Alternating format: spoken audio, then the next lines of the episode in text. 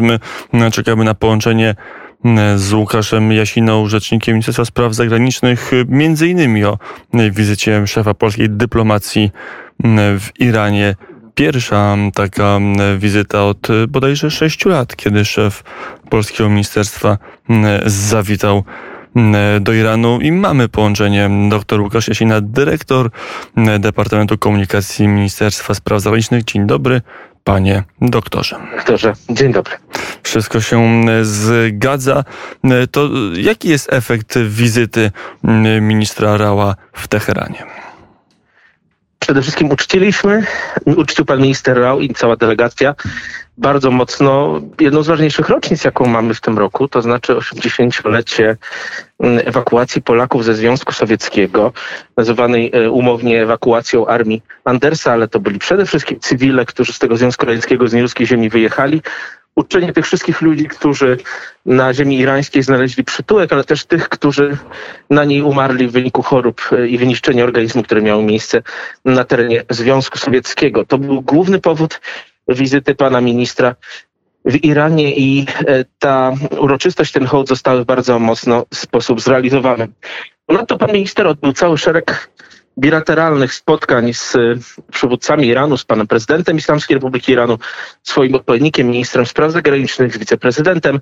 E, odwiedził Teheran, odwiedził Isfahan i rzeczywiście bardzo mocno przypomniał o tym, że polsko-irańskie stosunki są ważne i że jeżeli nastąpi porozumienie pomiędzy Stanami Zjednoczonymi i państwami zachodnimi Iranem w Wiedniu, jest także otwarte bardzo szerokie pole do współpracy na niwie gospodarczej. Mm, I ta niwa gospodarcza mieści się e, w zakresie polityki amerykańskiej wobec Iranu?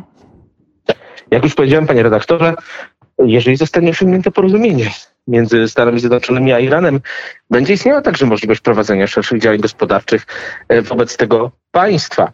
E, więc tutaj oczywiście ta sprawa nie zależy od nas, a od już rozmów między Stanami Zjednoczonymi a Iranem. Mm, na ile to była to taka pierwsza wizyta mm, państwa e, no, silnie związanego z kolektywnym Zachodem, jakim jest Polska mm, w Teheranie. To jest pewien probierz, e, takie rozmowy e, próbne przed ewentualnym porozumieniem?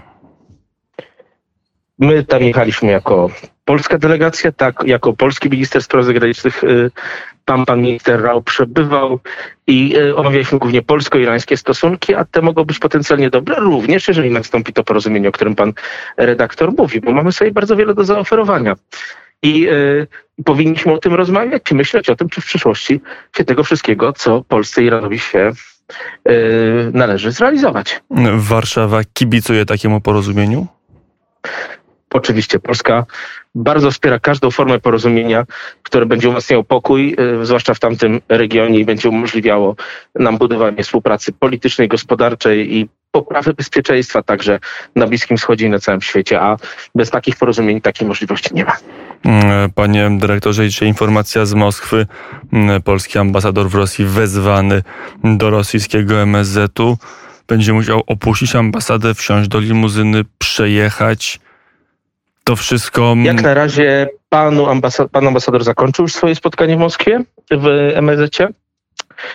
Pan ambasador otrzymał ustny proces od władz MSZ-u, od rosyjskiego MSZ-u w sprawie tego, co stało się na cmentarzu nasz Wielki Wigury i pan ambasador bardzo mocno podkreślił to, co polski MSZ podkreślał od soboty przez poniedziałek, że ostrzegaliśmy przed tym rosyjskiego ambasadora i że zdajemy sobie sprawę z tego, że takie wydarzenie powinno mieć miejsca i ambasador podlega ochronie bez względu na to, jaką politykę prowadzą jego rządy.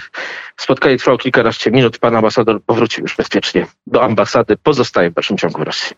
Mm, opozycja mm, wskazywała, także eksperci, że warto byłoby wezwać ambasadora na konsultacje do kraju, że przebywanie w Moskwie może być potencjalnie niebezpieczne, jak to odczytuje polski MSZ? Jeżeli podejmiemy decyzję o jakiejkolwiek zmianie statusu pana ambasadora będziemy oczywiście państwa informowali. Nie ma jednak takiej decyzji na razie. Mm, posłowie opozycji także dziwią się, dlaczego jeszcze swoją misję w Warszawie kontynuuje minister Rosji Andrzejew. Mm, o tym chociażby mówił były szef MSW, pan poseł Sienkiewicz. Są to e, zdania wielokrotnie wyrażane od 24 lutego, a i wcześniej, ale z e, różnych powodów, o których nie chciałem w tym momencie tutaj analizować, e, pan ambasador w dalszym ciągu pozostaje na terytorium Rzeczpospolitej Polskiej i decyzji o zmianie jego statusu także nie ma. Mm, to w jakiś sposób, jak rozumiem, służy polskiej dyplomacji utrzymywanie jednej i drugiej placówki polskiej w Moskwie i rosyjskiej w Warszawie? Niczego nie robimy z innych powodów niż służba Polsce i służba dyplomacji naszej. Mm, I jak rozumiem, nic nie, nic nie ma, żeby, nic nie przewiduje, żeby ten status miał się zmienić. Ale wszystko może się zdarzyć, panie redaktorze, my jesteśmy gotowi na każde rozwiązanie. E, to mamy element, że polski ambasador bezpiecznie powrócił do polskiej placówki dyplomatycznej w Moskwie po odbyciu spotkania w MSZ. Nie doszło do żadnych incydentów, a tego wiele osób się obawiało. To ważna informacja. Dalej trzeba spojrzeć na kryzys. Pan profesor Zbigniew Rau dopiero co brał udział w specjalnym, specjalnej konferencji w szczycie do, dotyczącej elementów bezpieczeństwa żywnościowego na świecie. To może być jeden z, z najbardziej, mające najszersze reperkusje w, w, w elementów konfliktu na Ukrainie, czyli bezpieczeństwo żywnościowe na świecie. To prawda wielu ludzi sobie ciągle z tego nie zdaje sprawy, że kryzysu klimatycznego, który bardzo mocno wpływa na nasze, na te kwestie, mamy też e, poważny kryzys w leży Europy, jakim w wielu sprawach ciągle pozostaje Ukraina.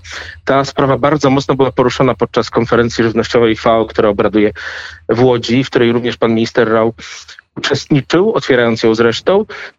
Liczymy, że podczas tej konferencji uda się przeprowadzić konstruktywne rozmowy na ten temat e, i uświadomić sobie naprawdę potęgę problemu, e, jaki został przez wojnę wywołany, bo to jest po pierwsze oczywiście głód tam i kryzys żywnościowy na terenach objętych wojną, a po drugie e, kryzys żywnościowy spowodowany tą wojną również poza nimi. Konferencja Łodzi trwa, trwać będzie jeszcze dwa dni.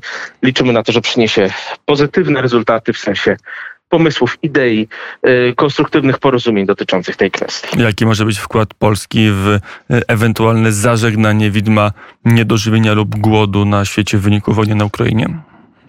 Polska udzieliła bardzo udziela pomocy osobom, które są ofiarami tej wojny, również głodu. Polska jest też bardzo dużym, cenionym na skalę europejską i światową producentem żywności, państwem, które uczestniczy w tego typu decyzjach i będziemy również w nich uczestniczyli. Teraz przedstawiając różnego rodzaju pomysły, y, zobaczymy jak to będzie w czasie samej konferencji wyglądało w ciągu najbliższych dwóch dni i jakie porozumienia zostaną osiągnięte. Mm, panie dyrektorze, przy telefonie Łukasz Jasina, rzecznik Ministerstwa Spraw Zagranicznych. Dochodzą do nas dzisiaj sygnały z wielu źródeł, oczywiście nieoficjalnych, niepotwierdzonych poprzez media, że jest porozumienie w sprawie polskiego e, krajowego planu odbudowy. Zależy tylko od gestu strony Warszawy, jakim byłoby przyjęcie w Sejmie ustawy likwidującej Izbę Dyscyplinarną w kształcie przez prezydenta zaproponowaną.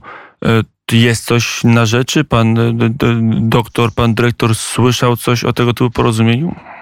Myślę, że prowadzące negocjacje instytucje, takie jak choćby kancelaria premiera, będą wiedziały o tym więcej i udzielą Państwu tej informacji. Tylko możemy powiedzieć, że bardzo liczymy na to, że ta kwestia zostanie rozwiązana jak najszybciej. E, czyli jest szansa na porozumienie.